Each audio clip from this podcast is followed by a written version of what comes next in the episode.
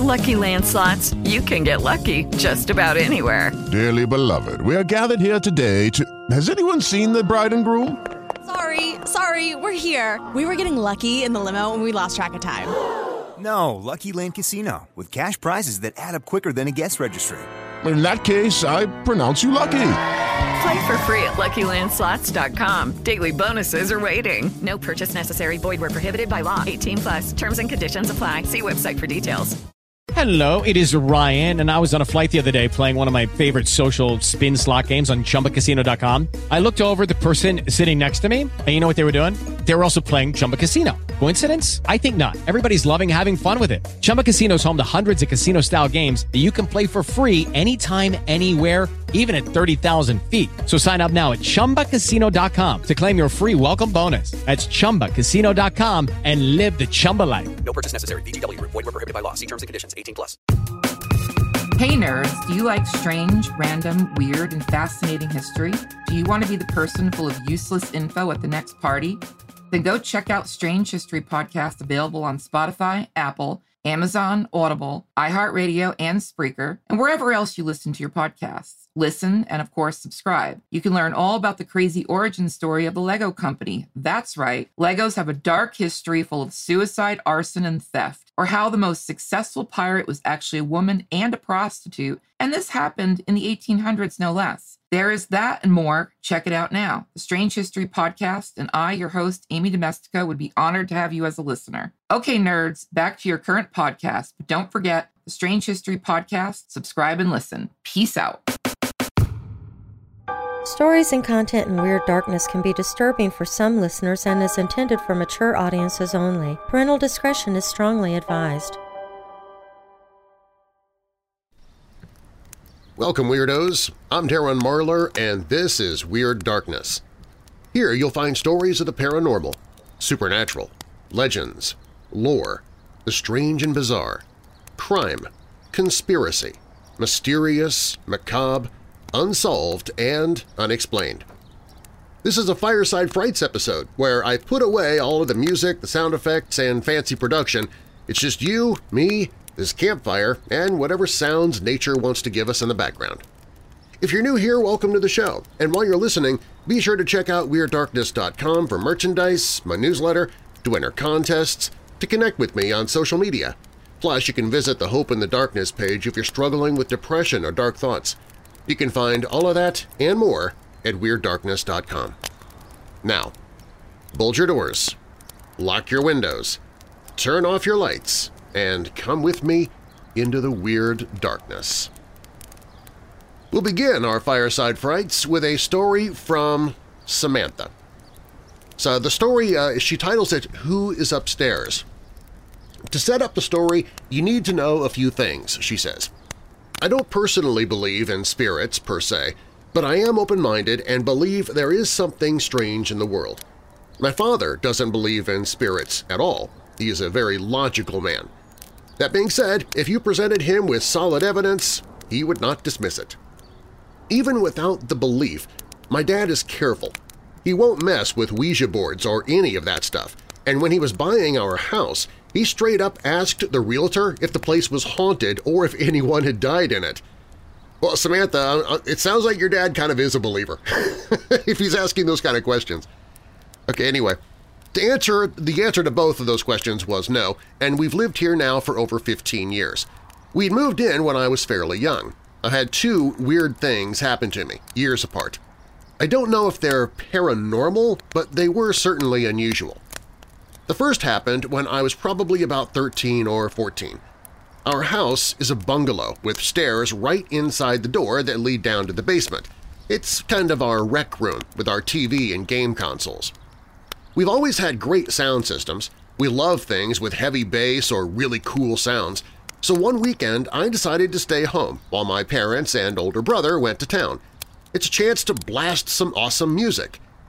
Now, since it's the summer, most of the windows are opened. The patio door is open, and the door is open, leaving the screen door closed. As many people do, we use the door on the side of the house, not the very front. That one stays closed and locked most of the time.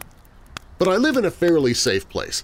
You don't really have to worry about leaving your door unlocked, so here I am listening to my music way too loud when suddenly I hear the door slam shut. I pause the music and listen. I'm confused. I know I heard it.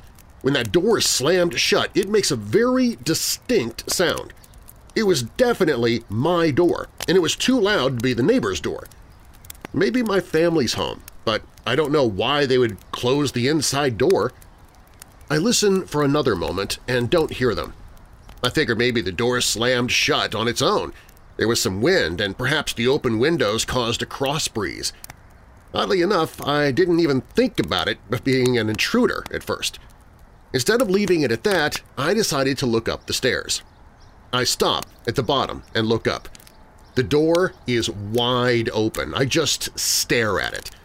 I know I heard it slam, and with that sound, it would have shut for sure and been unable to reopen on its own.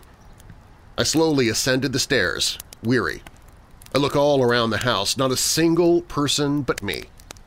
I'm on edge now, so to make myself feel better I close and lock the door, both the deadbolt and the lock on the handle.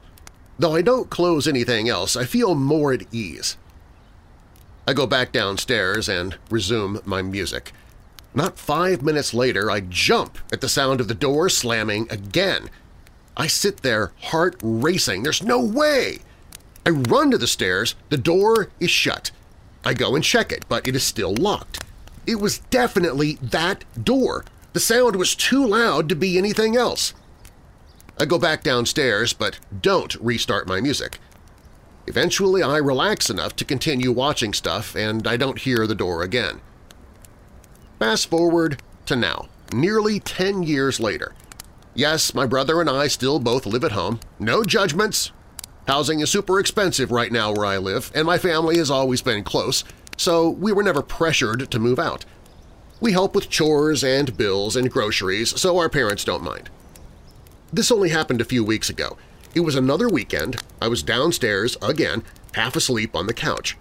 My brother is upstairs in his room, and my parents are out running errands. I get a text from my dad about supper. I reply and start to doze again. A few minutes later, I hear movement upstairs in the kitchen, which is what you have to go through to get to the bedrooms from the door. I hear the door open and shut. I assume it's my brother. My dad probably messaged him to come give them a hand with taking things in.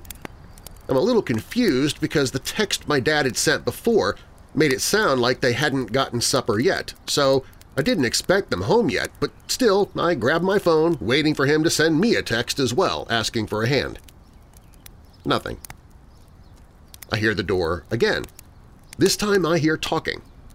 Now, I'm still sleepy, but I recognize what I believe is my mom talking to my brother. They talk for a while, more movement, then the door again, and quiet. My next line of thinking is, okay, mom was tired or not feeling the best and got dad to take her home, and now he and my brother are going back for food. It's happened before. Then I remembered the text my dad had sent me saying my brother was getting food at the same place I was and was it okay to use my card because it was already in the restaurant's app. I'd replied a quick yes and put my phone down, but I looked back again and I was right. They should not be home yet. So I text him, are you home? He replies with, no, why? I think for a minute before asking, are you really, or are you home and just saying that? We like to joke around, so maybe he's pretending that he's not and will walk in the door a moment later. He says no again and tells me where he is, which would have been at least 20 minutes from our house or more depending on traffic. So I go upstairs. Nothing looks odd. The door is closed. Then my brother happens to come to the kitchen for some water. I ask him, were you out here a little while ago? He replies with, yes. So I ask him if he went outside or was talking with anybody or talking to himself. He said he didn't go outside or even open the door, and he was humming to himself but wasn't talking. I tell him what I heard, and he's confused too, since Mom obviously wasn't here and he has not seen anyone. He doesn't even sound like her, and I would not mistake the two, even half asleep. I'm, I am very unsettled now. When they do get home, I tell my dad, knowing he won't believe it's paranormal, and I'm not sure I do either, but knowing something was weird and I couldn't explain it. My mom had not come home early. She was with my dad the whole time. And they didn't call my brother or anything, so why did I hear her voice? And who was coming in and out of the house? If what I heard was real, someone would have still been inside, and my brother certainly would have seen them if someone had randomly walked in. It could have been a sort of dream from being half asleep, but after the first time I heard the door, I had woken myself up because I thought I would have to go upstairs. To this day, I don't know how to explain either of those instances, and maybe I never will. Well, that is a that's a that's a great great uh, entry there, Samantha. That is some creepy stuff. Interesting that it happened to you 10 years apart, though. I would think if you had a haunted house, you'd see stuff like this more often.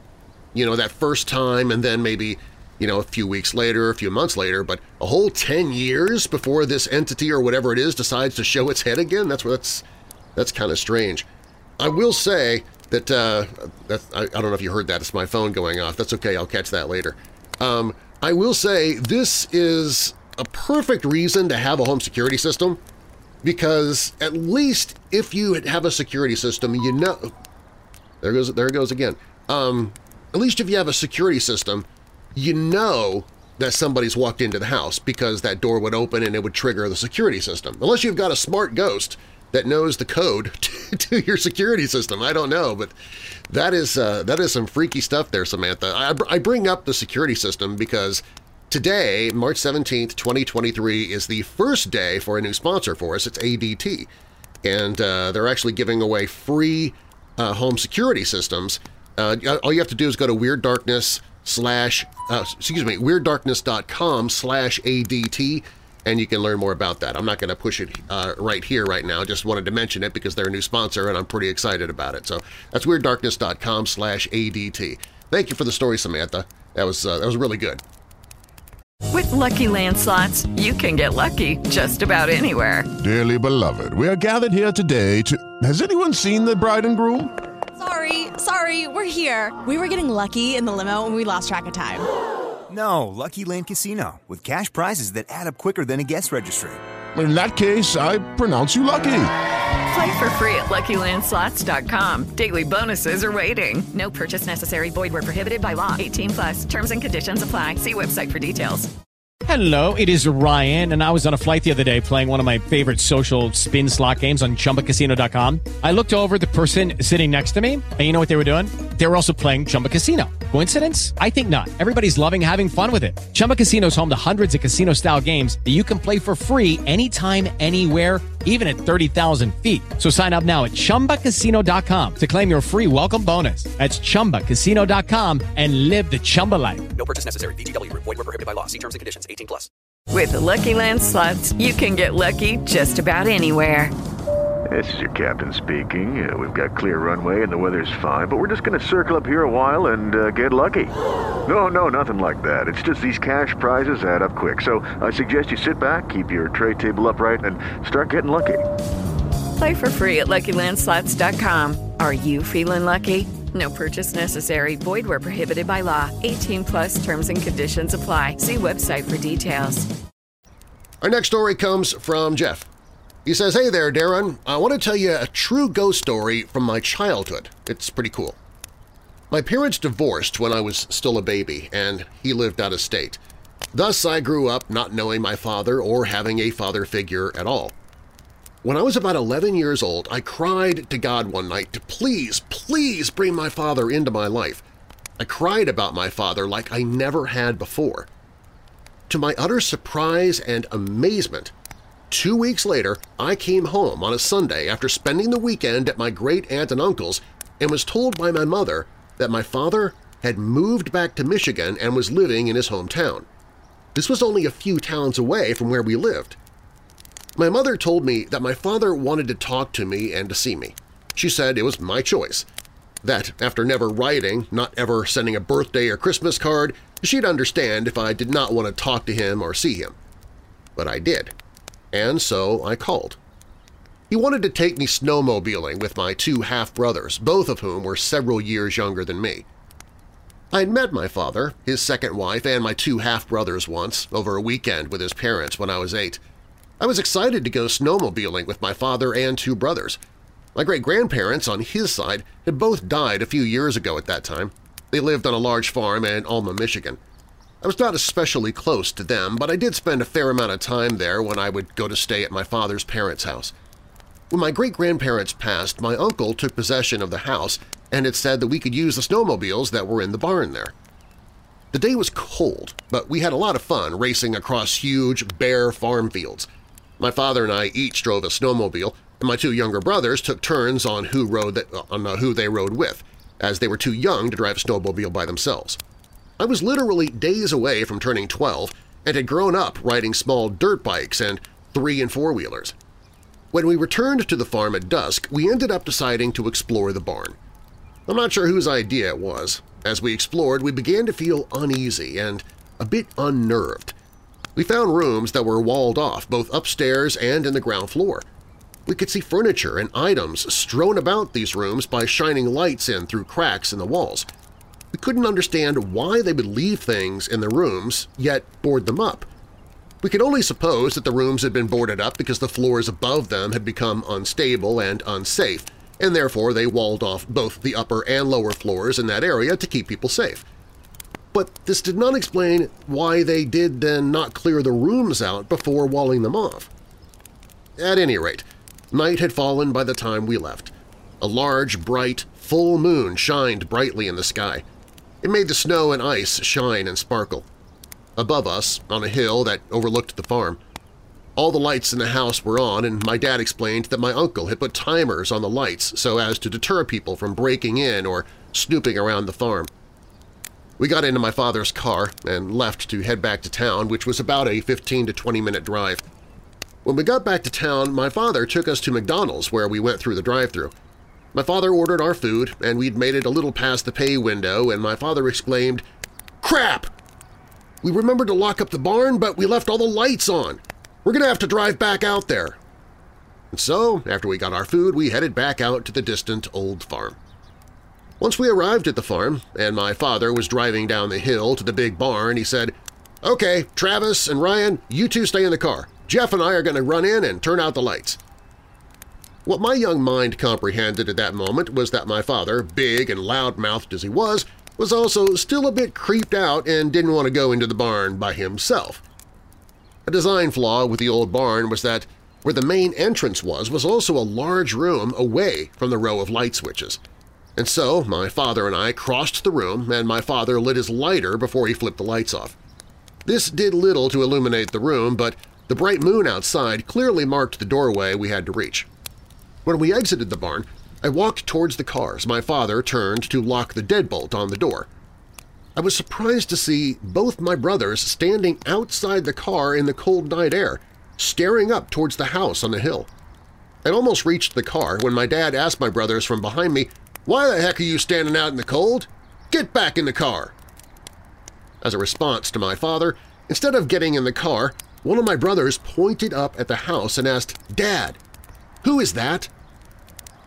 I looked up towards the house at the same time my father did, I was shocked and dumbfounded because there, near the large tree my great-grandfather used to love sitting by, stood a man who had been dead for four or five years by this time.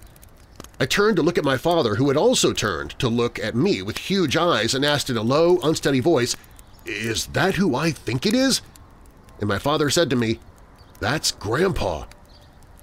We stared at each other for a few seconds and then looked back up towards the hill, and the spot where we had seen my great-grandfather standing, but no one was there. My father asked, where did he go? My two younger brothers both said they didn't know. My father, it seemed, was not going to or did not want to accept the clearly paranormal event that had just taken place. He stated that we needed to go up to the house and make sure no one was snooping around or trying to take anything. We walked up the driveway a ways and then cut into the deeper snow. To our astonishment and amazement, there were no footprints anywhere on the hill where we had seen the man standing.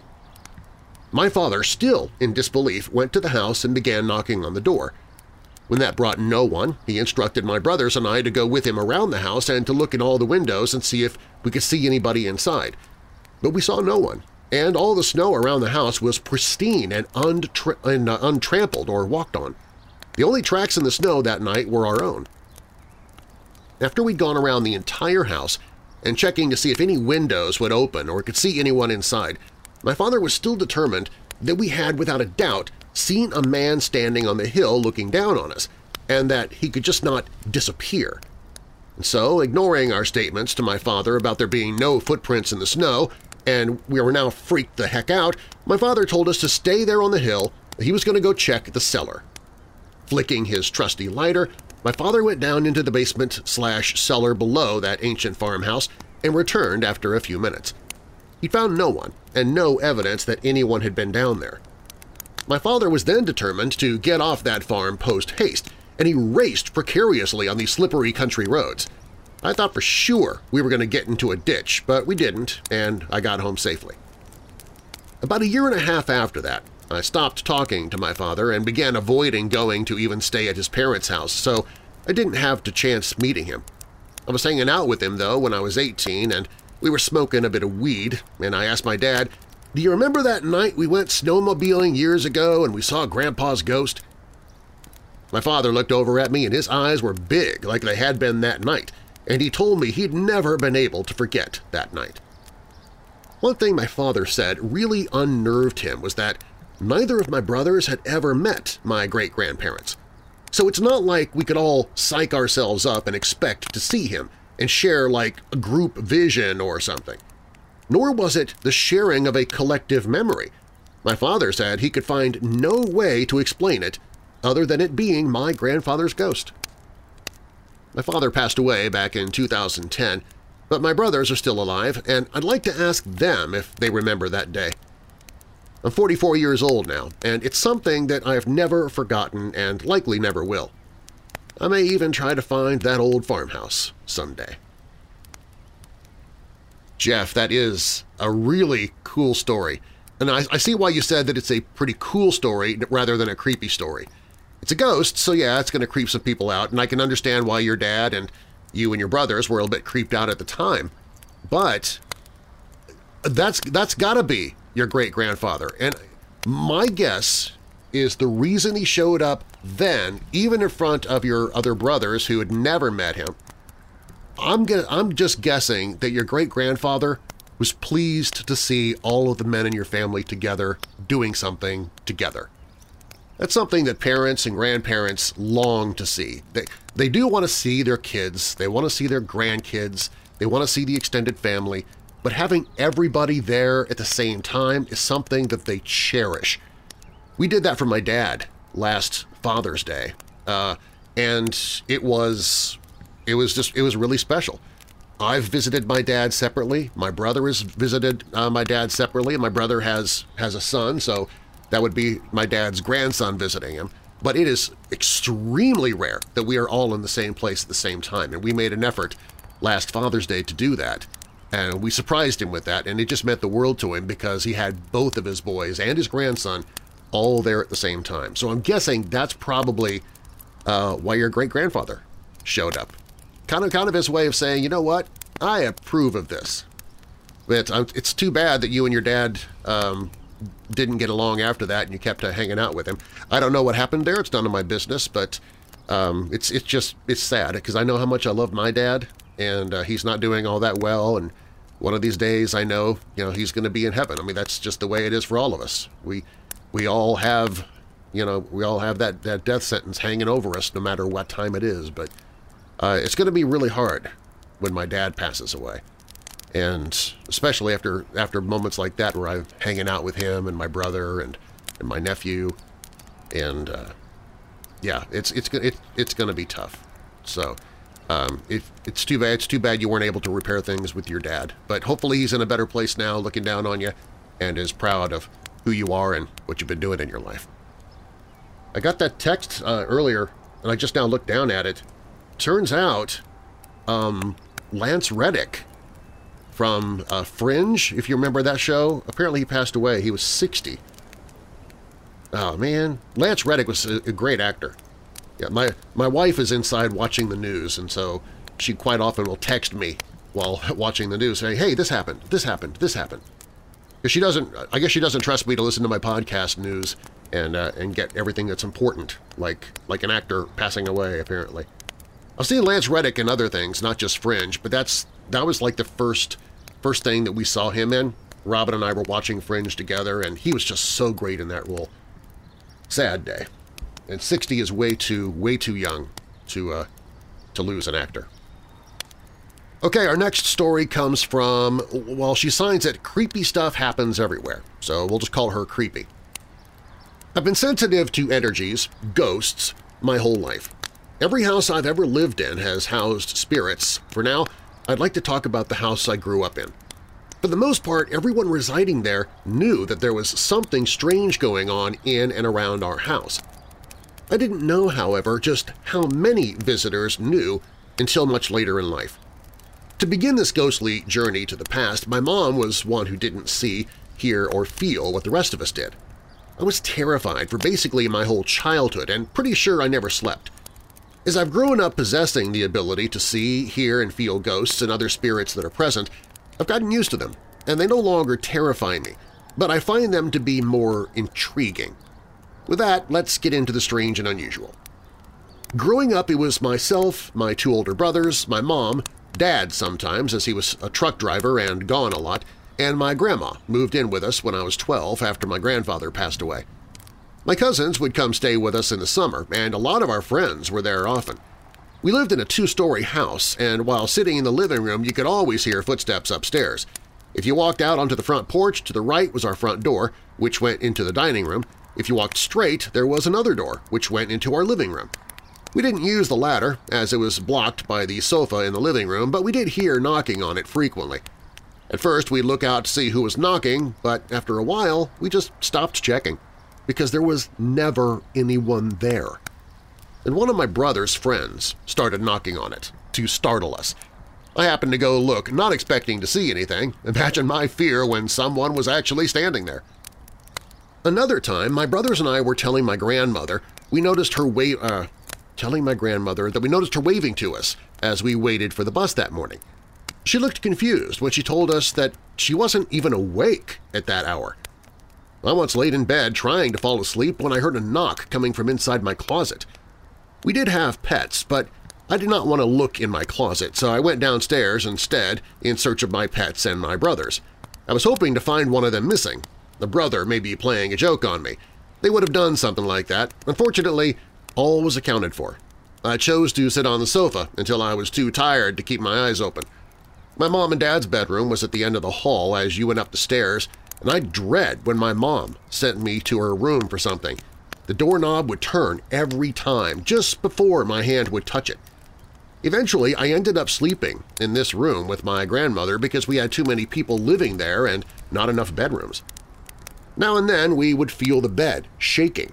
No one believed us when we told them. My brother would frequently find his class ring in the refrigerator, and things would disappear at random. One day, we came home from school and saw someone in the upstairs window of the storage room, a room off the bedroom that my brothers shared, so we ran up the stairs to see what my parents were up to. To our surprise, there was no one home. We looked all over and all agreed that there had to be there that they had to be there somewhere. We all saw them and someone in the window. One night my mom and grandmother were at my aunt's, which was about an hour north from us. I was trying to sleep. The radio in the room was changing stations on its own, as it often did. The bed started shaking continuously, and if that wasn't enough, I saw a white figure coming from the walk-in closet. I was terrified. I couldn't even move. And then I talked to it, thinking it might actually be my grandfather checking up on Grandma. I told him that they were at my aunt's and that they'd be back soon. It didn't go away, and the bed continued to shake. Finally, I got the nerve to run down the stairs where my sister-in-law said that I looked like I'd just seen a ghost. I simply said, I just did. Jump ahead about 25 years or so. The house has been torn down. I stopped there where it used to stand on a trip to visit my mom. The yard looks smaller, and there is one plant, I don't know what it was, growing in the area where the house once stood. I walked the grounds of the yard, even checking the ditches, but it wasn't growing anywhere else, in or near the yard. I then stood in the space where the house once stood. I felt a deep sadness and loneliness. It was heartbreaking. I felt like the spirits were still there and maybe didn't know where to go. I told them they had to move on, that their dwelling had been torn down and wished them peace. A few years later, I went back to find there was nothing left. When I stood where the house once stood, I felt nothing. I hope they found peace, and more so, I hope they crossed over. I'm not much of a storyteller. I hope this isn't too hard to read. I have lots of stories from my life concerning strange things, ghosts, and even a demon. What I believe to be a demon, if you'd like to hear them. I love The Weird Darkness. It's the best podcast I've listened to so far. I hope you can use this for Fireside Frights or anything else that's fitting. Signed, Creepy Stuff Happens Everywhere. Well, obviously it is good enough for Fireside Frights because I just shared it, so thank you very much for sending it in, Creepy. Uh, you know, I've always wondered what it's like to be a sensitive person like you who who has the you know the uh, the intuitive nature. Sometimes I'm a little bit jealous of people like you, but then I don't know if I'd actually be able to handle having that with me all the time. Uh, it would be great to have it like in times of danger, like you get that spidey sense, you know, that'd be nice. But to be able, well, like you like you mentioned, walking where your house was and you could feel the sadness there, I don't know if I'd want to walk around the world and whenever I just happened to pass by an area that something happened, I would suddenly feel sad. You know, and then keep walking and suddenly that would go away, and then a little bit later on I'd feel so, like maybe I'd feel anger or something, you know, and it would come out of nowhere because it was the it was the environment, not me, that it was that uh, that was you know conjuring it up. That would just be so that would be really difficult to grow up in, especially if you're the only one. If you're a kid, like you mentioned, you you had it as a kid um, growing up, and you know you were terrified for basically your whole childhood, is what you said. But then I guess I guess it became more refined as you grew up, something along those lines. And wow, your house was busy. Not even just the spirit, not just the paranormal and spiritual stuff. I mean, how many people did you have in that house? Holy cow! You know, let's see. You got you, your two brothers, your mom, dad, uh, sometimes your dad, uh, grandma, um, so there, there's six people right there in the house already. Your cousins would come stay with you during the summer. Who knows however many those are. And you said friends would, would come over in the house. I'm, I'm, guessing you probably there were moments you had like 10 people living in the house. That's just, well, of, of course you're going to hear footsteps. That's amazing.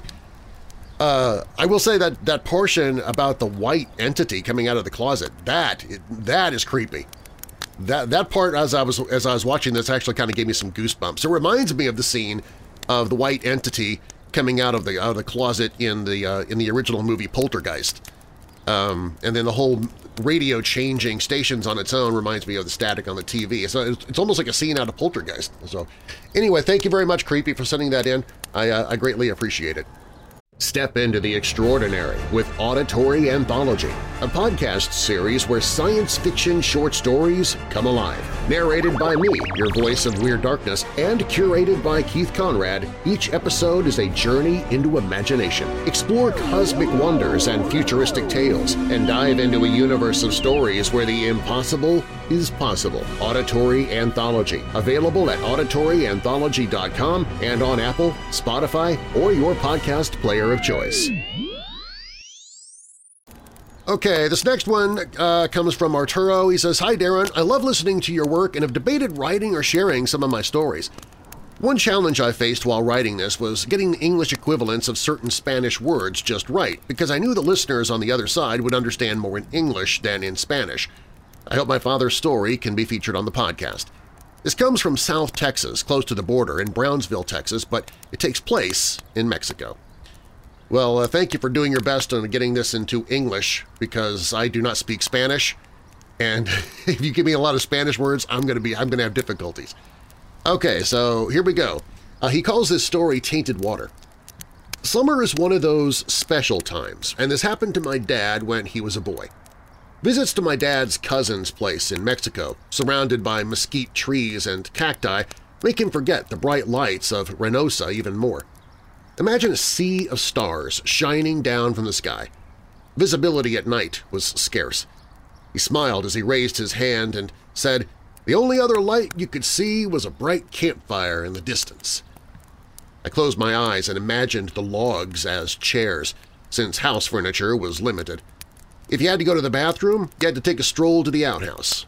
So I asked my dad what they did around these campfires and what kind of stories they told. He got a twinkle in his eye and said in Spanish, everything. But one night I had something very strange happen to me. I moved closer to my seat because I was curious about what he meant or what he had seen. He talked about his childhood, but he didn't talk much about other paranormal things. Beyond the popular story of La Llorona, it was a bit of a taboo in our culture to talk about the supernatural because it could make you seem weird. He softly turned his head to look far away as if he were remembering something and letting out a secret. He took a deep breath and said, Okay, let me tell you about a night when something bad happened to me. It felt so real and weird at the same time.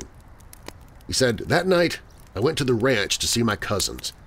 The cousins and uncles who were older than me were still having fun, so I slept in this little cabin. The floor was made of cement and the walls were made of mesquite and adobe. There were a few layers of blankets on the bed because it was cool but not freezing. I was preparing to go to bed. I kept my eyes shut. Mom was in the same room. I kept looking at the door, and I saw that there was a barrel of water right outside the door. I swear I could see people drinking from this water, but I couldn't tell if they were my uncles or older cousins playing a trick on me. I told my mom that people were drinking the dirty water in a whisper. This water was not clean, so my mom told me to go to bed and not worry. Honestly, this made me a little scared, so I got out of bed to find out what it was – as I did, my dad said, if they want to drink that water, let them get the runs. I turned my heels around and went to bed. Next morning, I laughed as I asked who was thirsty enough to drink the stored rainwater. The cousins looked at each other and said, there was no one there. We were still telling stories around the campfire. At that moment, I got chills and weird goosebumps all over my back. I still don't know what I saw to this day. I'll let you decide what he saw that late night in the ranch, that cool summer night. Finished.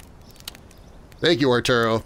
You know, the, the stories are always so much cooler when they're told to you, you know, by the person that experienced them, but when it's your own family that, that it happened to, and your dad, if, if he was as articulate in Spanish as you just were in English, that would have been a great story to hear around the campfire definitely Fireside Frights uh, genre, uh, definitely worthy of, of what we do here.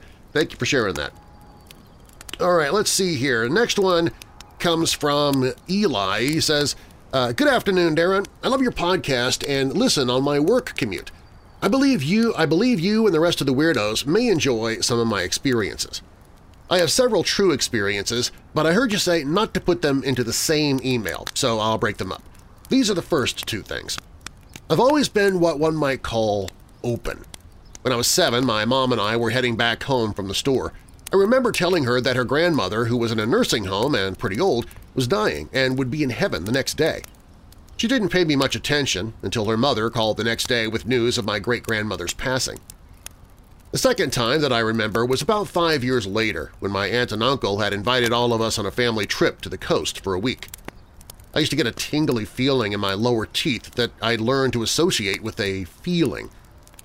Late at night, while driving down to the vacation house, I started getting the tingling in my teeth again, so I learned to center myself and meditate on that feeling. I don't know how I knew what I knew, but I told my mom that we should turn around and go home. I knew several of us would get sick and one would be hurt pretty bad.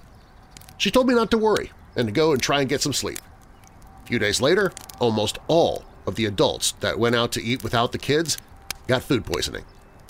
I stayed outside too long after the older kids locked the younger ones outside and received a third-degree sunburn on my back. My mom listened to my feelings after that trip. Thank you for letting me tell my stories. Until next time, Eli. Well, thank you, Eli. Yeah, please, send your send your stories. And sounds like all the adults there were drinking that that uh, that that nasty rainwater. uh, let's see. This next one comes from Uh, Matt, he says, Hello, Darren. I found Weird Darkness about six months ago and have been binge listening ever since. I'm sending one of my many paranormal experiences I've had. Thank you for your awesome podcast and for the mental health resources that it provides. Signed, Matt. Well, thank you, Matt. Uh, you're, you're very welcome. I appreciate that. So let's get to your story. He says, When I was a little boy, my grandparents had a cookout one summer, and the whole family was there, along with many family friends. My granddad, grandma, mom, aunts, uncles, aunts, uncles. I keep going back and forth between aunts and aunts. Uh, I, I, keep telling myself, well, if I say ants, then how are they going how are they going to know that it's not the insect? But you guys are smarter than that. And and being a Kansas boy, ants is the way we always said it. And aunts almost almost sounds like I'm trying to be too formal, uh, like I'm putting on an air. So all right, my granddad, grandma, mom, aunts, uncles, some family friends and their children, Danny and Ronnie. Danny was the oldest of the kids and was giving me and Ronnie a ride on my granddad's four-wheeler while the adults were drinking, talking, and grilling on the patio. My grandparents' house was in Chickham the Smoky Mountains region of Georgia.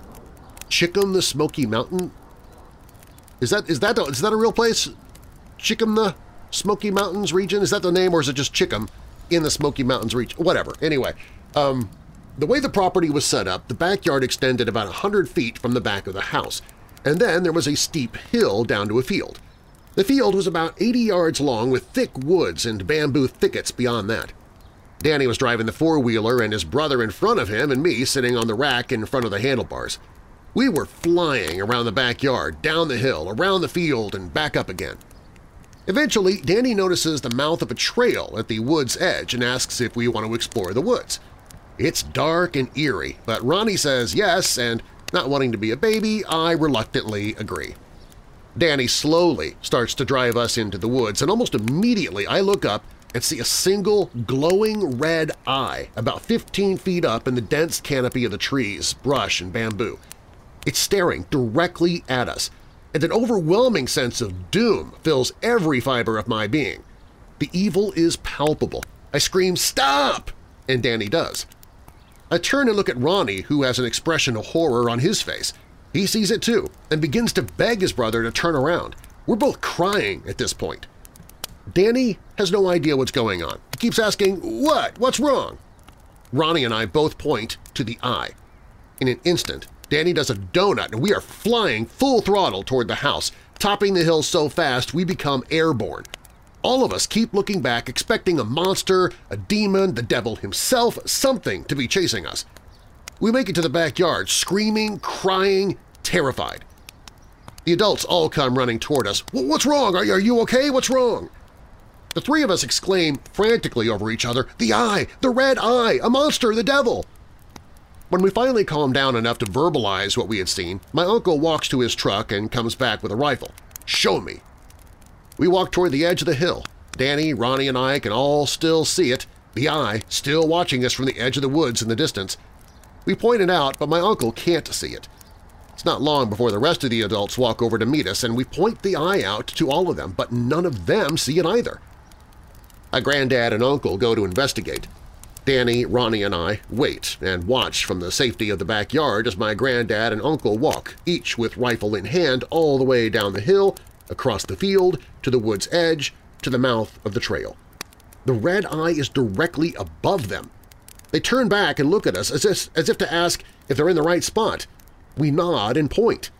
They look all around and eventually return saying, there's nothing there, you're imagining things. In her best effort to comfort the three of us, my grandma tells us maybe it was just a cardinal or a piece of trash stuck in the branches. All the while, we still see the evil red eye, still filled with a sense of dread and doom. I don't recall the rest of the evening. I never saw the red eye again. I also never went into that field again, and certainly not the wood's edge. My grandparents eventually sold that house and moved to a larger property. I'm 42 years old now and still know without a doubt the red eye was very much real and very much evil. I'm thankful whatever it was, it was unable to get us that day. Holy cow. Okay, um... Uh, when, when you were telling the story, at first, Matt, I, I thought maybe you and your friends were seeing a radio tower. Uh, now the radio towers, the, they can have a single red light if they're a, if they're a, a shorter radio tower. I know this from being in radio for so for so long. Um, sometimes they can just have like a single light towards the top, uh, but they're supposed to be flashing. So if your red eye was flashing, then that's what I would have guessed it was. But I'm guessing that it wasn't flashing. But when you get to the point where the adults come in and they're looking right at the same place you are, they're not seeing anything, but you're still seeing the red eye, okay, well then the whole radio transmitter, uh, radio antenna thing is out the window. So I have no idea what that was because you're right, the adults should have been able to see it. It's not like certain sounds where only younger people can hear them and, and you get past those sounds as you get older because your ears start to go bad. They actually have ringtones for like teenagers that only the teenagers can hear. But your eyes don't work the same way as that, uh, especially not all the adults at the same time. I can understand one of them maybe getting glaucoma and not being able to see, but then they wouldn't be out there with a rifle either. That is some creepy stuff, Matt. Um, I'm very curious as to what you experienced as well. And you mentioned that, that feeling of evil, and while I was still thinking of the radio tower, I was thinking, okay, well, that's just your imagination scaring you, and that's why you had that feeling of evil. But once you got past that and got, got the adults in there, that feeling of evil, okay, yeah, I, I totally get it. Um, man, if you ever do find out what that is, please let me know. Or somebody knows what that might be. If you know of some sort of creature, entity, whatever, that has, that has a single red eye and can only be seen by the younger crowd, uh, I'd be interested in knowing what this thing is. Thanks again, Matt. This next one is sent from uh, Darren. Well, hey, Darren. It's Darren. How you doing? Okay. He says, My family has a story about my great-grandmother when she was close to passing away. When my parents heard this, they went to go visit and say their goodbyes. At this point, however, my great-grandmother, M for short, was kind of out of it. So when my parents left my aunt went uh, so when my parents left, my aunt went in after them to say goodbye as well. When my aunt went to talk to M, M thought my aunt was my mother, E for short. Then basically, my great-grandmother said E was going to have another baby, and the baby was going to be a blonde girl.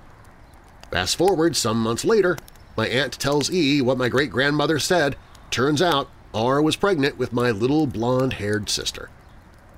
I typed this on my phone, not sure if it's something for Fireside Frights, but I love the podcast, listen to it all day at work. Well, th thank you, Darren. I appreciate it. Not one of the creepier stories, but still interesting and entertaining.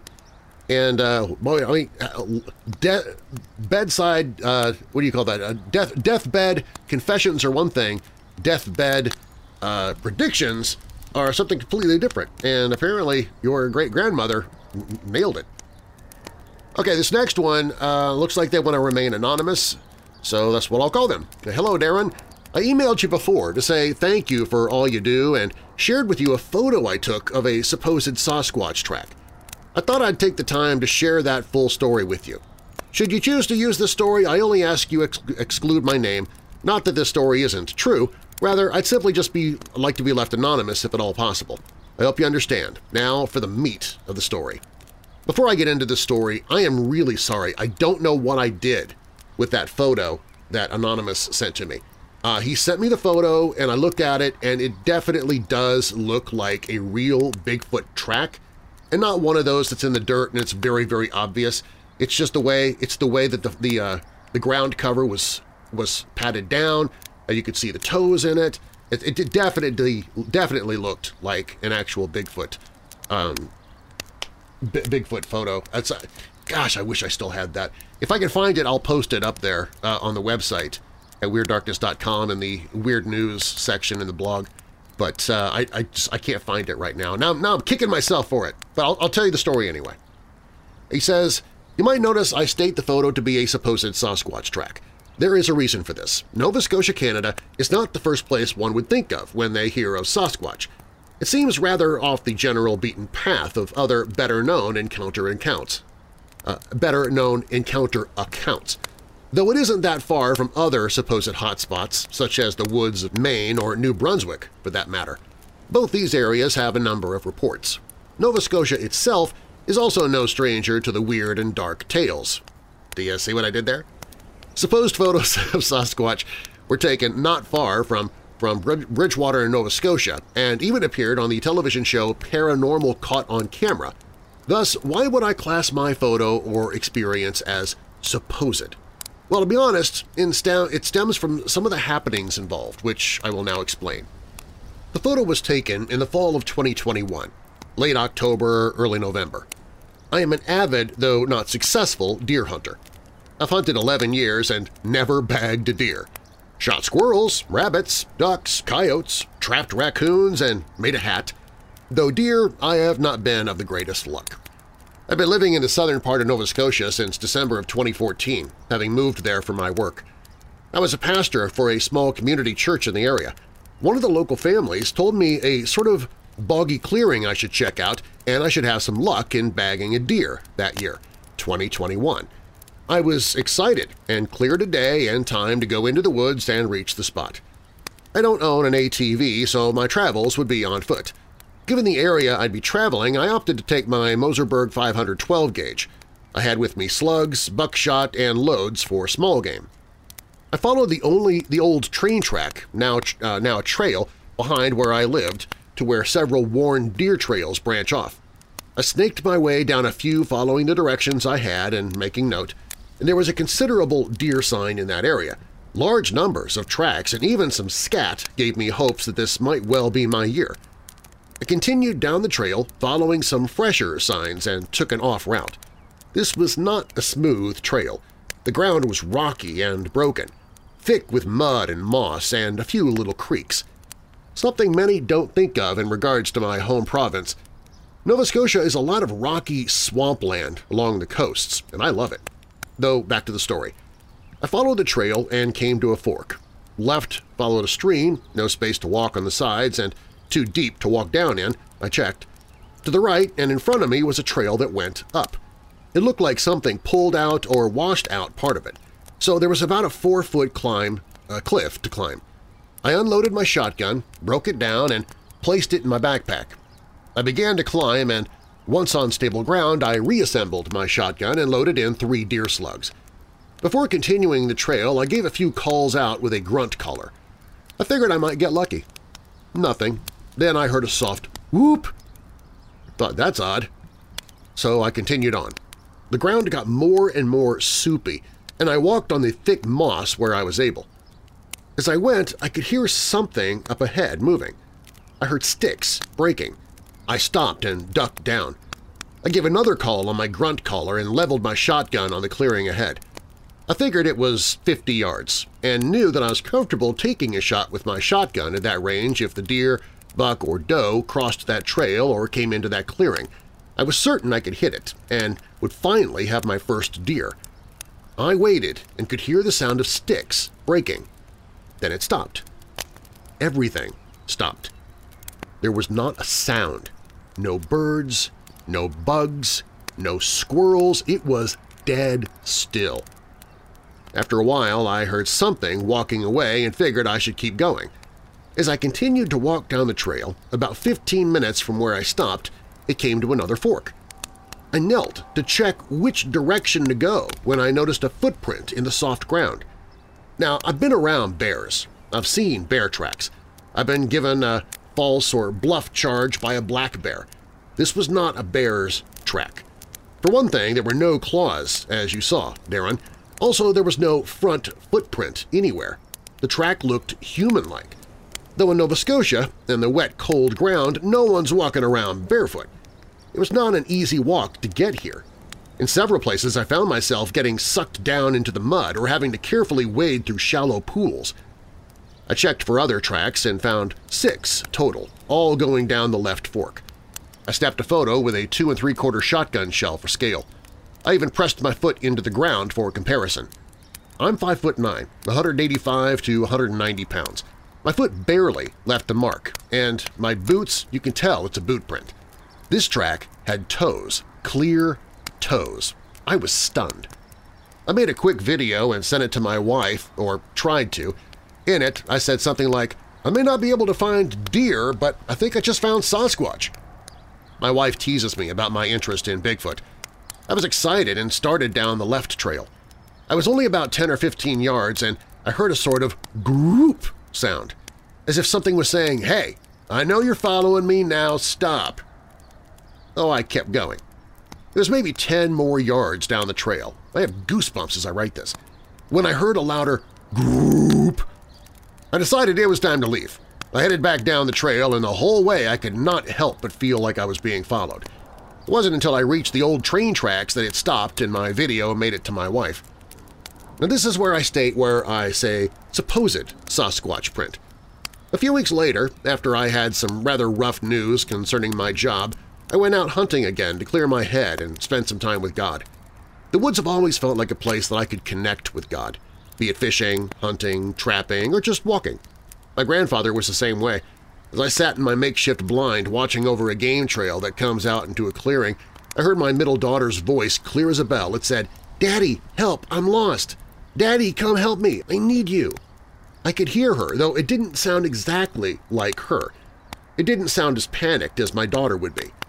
It was coming from the clearing next to me. I tried to look into the clearing, but couldn't see anything. I again heard my daughter's voice. This time she said, Daddy, help! They're after me! I need you! I jumped up and came tearing through the brush with my shotgun in hand. There was no one in the clearing, though there in the center was my daughter's Rainbow Dash winter hat, a hat she lost about a week before when it disappeared off of our back deck. I picked up the hat and heard a creepy laugh from the woods. It was like something was trying to mimic a child's laugh but was too large. I at once started to pray. I got my pack from my blind and left the area. When I got home, I asked my wife if our kids had gone into the woods to play. She said no and asked why. I showed her the hat, and my middle daughter said excitedly, It's my missing hat! You got it back! Not, you found it. She said, you got it back. Later I told my wife what happened, and she and I prayed for our family. I didn't hunt there anymore after that. Never did get my deer. I also don't live in the area. Hope you enjoyed the encounter. Thanks for listening. Wow, Anonymous. Um, yeah, you did not send me that story when you first sent me the photo, uh, but Okay, now, yeah, it was it a Sasquatch? It looks like a Sasquatch track. I can understand why you would think it was that at the beginning. I have never heard of Sasquatch sightings, though, where they mimic human voices to the point of actually saying words and sentences that make sense. I've heard of the whoop sound. You know, they have a really weird call, uh, according to some people. Just look up Bigfoot yowl or Bigfoot uh, scream on YouTube and, and you'll hear what I'm talking about. But I don't, I don't think I've ever heard of one that's pretending to be a child or a person in order to lure somebody in. That, that is creepy, man. So I do have one question for you, though, a little bit off topic. You went into this place, you don't have an ATV, you're going so deep into the woods to all these different places, going through muck and mire, through swamp area. If you did get a deer, how on earth were you supposed to get that out of there? Were you just going to shoot it and leave it? I don't think so. You're, you do not strike me as that kind of guy. So you had to have some sort of plan, but man, I, I could not do that physically. All right, thanks, thanks a lot, Anonymous, for sending that in. I appreciate it. All right, this one comes from Robbie. He says, Hey, Darren, been listening to the podcast since the pandemic. I have multiple stories I want to share from both my childhood as well as a story from my mom, but for this one, I'll focus on something that happened in my childhood. When I was about eight years old, I lived in a three-bedroom house that gave me creeps every once in a while.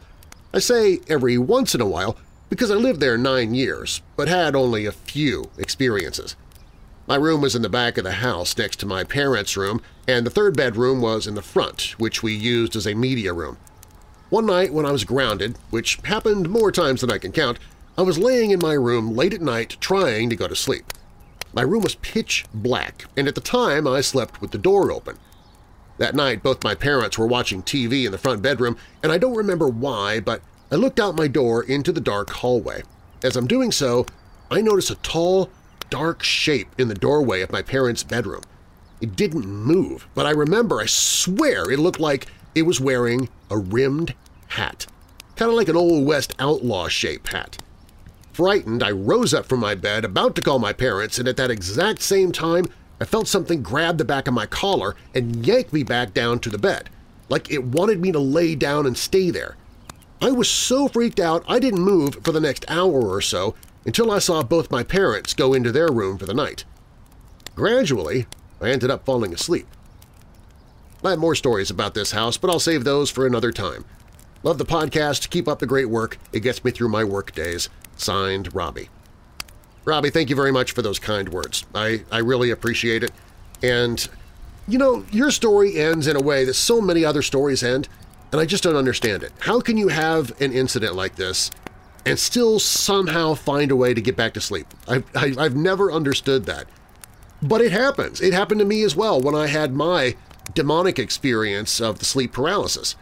I was somehow able to get back to sleep. I just don't understand how the body and the human brain can, can make that happen. You would think you'd be in that fight or flight mode and that your, your uh, adrenaline would be pumping to the point that you'd have to get up and walk around, do something in order to try and, and wear yourself out and get, get rid of the energy before you could go back to sleep. But so many people will just say, no, I stayed there in bed and eventually fell back to sleep. So weird. So, so weird. Uh, okay, and uh, we got one last one. This one comes from Renee. She says, Darren, attached is a copy of my personal story about how my best friend and I had the unfortunate experience of coming face-to-face -face with evil. I hope you can find a place in your podcast to read it. Please let me know if you need any more information about it. Feel free to edit as you wish if necessary. Thanks for reviewing my story, and if you like it, I have many more personal experiences in my past that I can share, most of which are paranormal in nature. I hope you enjoy it. Well, before I even get to your story, Renee, yes, please send me the other stories.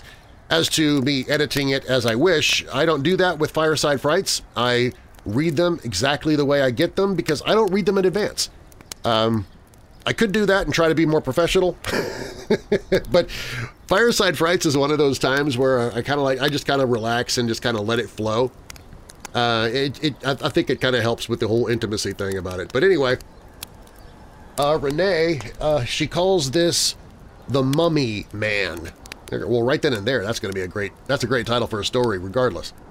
All right, she says, I grew up in a small town named Quincy, Illinois, which is located on the Bump on the southwestern part of the state, alongside the Mississippi River, not far from Hannibal, Missouri, the hometown of one of the greatest writers of the 20th century, Mark Twain, Samuel Clemens.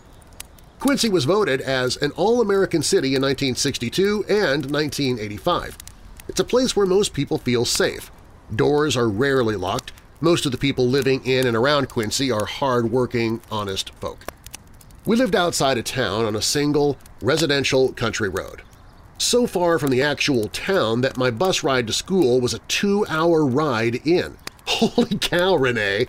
Two hours to get to school from the bus stop. That is uh, a, you got to get up early. All right, anyway, we were surrounded by dairy farms and cornfields. You'd think that a place like this wouldn't be an area that was plagued with violent crimes, and for the most part you'd be right. However, during the early 1980s, several communities in and around the Quincy area were in a state of panic. There was a serial rapist slash murderer whom the press had nicknamed the Mummy Man. He used gauze to conceal his identity, this person was targeting vulnerable young girls, raping them, and he'd murdered at least one person as well. He was getting bolder as time passed, terrorizing the people who were living in the area. Some say he was arrested and sent to jail during the spring of 1982. However, the man in police custody whom they believed to be the infamous rapist didn't use any gauze or try to conceal his identity in any way. He was, however, someone who was guilty of sexually assaulting two other women, so it was good they caught him. Many of the locals who lived in the area in the 1980s don't believe that they'd captured the Mummy Man. Some believe he may still be out there, somewhere. In 1981 and 1982, my friends and I were all around 12 to 13 years old, which wasn't much younger than the girls being raped by this horrible person. We all kept up with the news about the Mummy Man. Although none of us believed that we were in real danger. I mean, it was just a story about stuff happening to other people, right? When you're that age, you seldom believe that anything bad would ever happen to you or anyone you know in real life. Unfortunately, two of us were about to find out that we should have been more cautious than we were, because our arrogance was to be proven dead wrong and our lives would never be the same again. It was the beginning of November. back in 1982, right after Halloween. The weather was turning colder, with icy rain and snowstorms hitting us almost every night. Quite appropriate for the spooky time of year, many of us thought. Michael Jackson's newest album, Thriller, was to be released soon, and I intended to be one of the first kids in my circle of friends to get a copy. I've always been a huge fan of MJ. The week before the album was available, I'd asked my parents if it was okay for my best friend, I'll call her Becky, to sleep over at our house that night so we could listen to the new album together. To my surprise, not only did they say yes, but they were going to allow us to use our family RV all night. Growing up, my parents loved taking us on camping trips. We bought our first motorhome in 1979 and went camping as often as possible, especially when my parents had a long weekend or some vacation time. While at home, the family RV was parked on the side of our garage, which was attached to the house on the other side. Nobody could hear us if we wanted to listen to our music loud. Dad even hooked up the water and electric for my sleepover so we could use the big speakers, the TV, and even the bathroom. My mom even stocked the shelves with chips and cookies, and she loaded up the fridge with pop as well. It was going to be like having our own private place to eat junk food and rock out all night long. Becky and I had planned on listening to and learning all the lyrics as well of every song on the album before going back to school on Monday. That'd make us look pretty cool, in our own minds anyway. Becky and I looked forward to our special sleepover all week and could hardly wait to get into the camper for the night. At 9 p.m., we'd just finished eating some pizza, so we changed into our pajamas and got ready to crank up the music, dance, laugh, and just have fun. At around 9.30, Becky and I were in the middle of dancing and being silly when suddenly she just stopped dancing, almost as if she were frozen in place and was staring at the front windshield. I was pretty confused at first and was about to ask her what was wrong when she quietly whispered, "'Oh my God, Renee, don't move, just look.' She slightly gestured for me to look out the front windshield of the motorhome. What we saw makes me break into chills to this day. I'll never forget it, neither will she. Looking outside, just across the street from my house and standing directly underneath the streetlight, we saw a large man in a trench coat. His body was facing the motorhome, as if he were staring directly at us. We'd been dancing to loud music with the lights on, so there's no way that this person didn't notice us. What really freaked us out, however, was the fact that his entire face, head, hands, were completely wrapped with gauze. It was like being in a horror movie, seeing the killer for the first time as he was planning on what to do to us. For what seemed like hours, we were frozen in place, just staring at this scary man who wasn't even moving, just staring back at us. The only time we saw him move was to light a cigarette, and then he just slowly smoke it. I whispered to Becky, How are we going to let my mom and dad know what's happening outside? We're too far away from the house to make a run for the front or even the back door, and I don't think we'd make it without him catching us anyway. Keep in mind, this was 1982. We didn't have a cell phone to contact my parents inside who were sleeping inside, and we knew that nobody would be able to hear us if we decided to scream, since the motorhome was parked next to our garage, which had a brick wall, and our neighbors were definitely too far away to hear us. He had seen us, and we were trapped. After I said that, Betty panicked and just reached out and grabbed the curtain from behind the driver's seat of our motorhome. She then quickly pulled it shut. I just looked at her and said, well, that's not going to do us any good. Now he knows that we saw him. Why'd you do that? After whisper arguing back and forth, trying to come up with any ideas as to how we could beat him and get into the house, we realized we were sitting ducks. So we simply cried, holding on to each other while trying to stay awake. We were about to become the next victims of the Mummy Man. There was no doubt in our minds that the serial murderer and rapist was the same guy who was now across the street from my house. The one night two of us were determined to stay awake all night, planning on fighting him off if he tried to get in. We ended up falling asleep sometime during the wee hours of the morning and were surprised to find out we were still in one piece and undisturbed. As the sun began to shine through some of the windows in the RV, Becky and I began to feel brave enough to look outside. Ever so slowly, we pulled back the curtain in the front of the camper and peered across the street. He was gone. When we slowly opened the door, we found ourselves speechless. Looking down around the motorhome, we noticed that there were fresh, muddy footprints all around the vehicle, as if someone walked around the RV several times, possibly trying to peek in and see if we were still there, or simply to scare us. If that was his intent, mission accomplished. Becky and I immediately ran into my house to tell my parents about what we experienced. My dad called the police, and we were able to give them a statement. So that's how my best friend and I encountered one of the most dangerous criminals in our hometown. Whew. Wow, Renee. I am so sorry that that happened to you. I'm glad I'm glad nothing physical happened to you, but yeah, that's gonna be that's gonna emotionally scar a person for the rest of their lives. Um, I'd never heard of the Mummy Man uh, before. I'm gonna have to look into that. But you were saying that uh, apparently he's never been caught, and I, I appreciate it. Uh, Renee was kind enough to send me some some links for reference to to this guy, so I might do a story about him in the future. Renee, thank you so much for that. I really appreciate it, and uh, I look forward to you sending other stories because you, you, you got some great writing skills there. Well, everybody, that's it. That's my last story. Um, if you want to send a story for a future Fireside Frights, I would love to get it. Just go to WeirdDarkness.com, click on Tell Your Story, and you can send in your Fireside Fright there. I try to use all of the ones that I've received over the month, and uh, this one goes through, uh, yeah, uh, I, had, I had these back from February 16th all the way up through to today. So once I use all of these, I am now down to zero stories. So if you want a Fireside Frights next month, you need to send me some stories. Again, just go to WeirdDarkness.com and then click on Tell Your Story.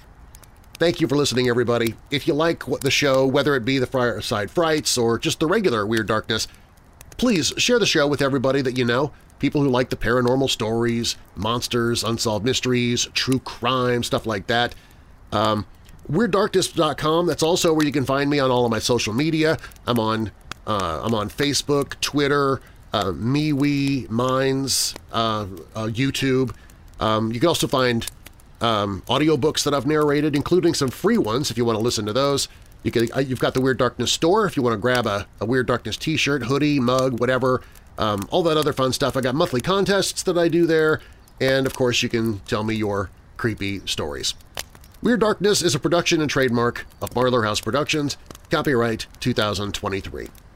Now that we're coming out of the dark, I'll leave you with a little light. Ephesians 2 verse 10 For we are God's workmanship, created in Christ Jesus to do good works, which God prepared in advance for us to do. And a final thought from C.S. Lewis. Put first things first, and second things are thrown in. Put second things first, and you lose both first and second things. I'm Darren Marlar. Thanks for joining me in the Weird Darkness.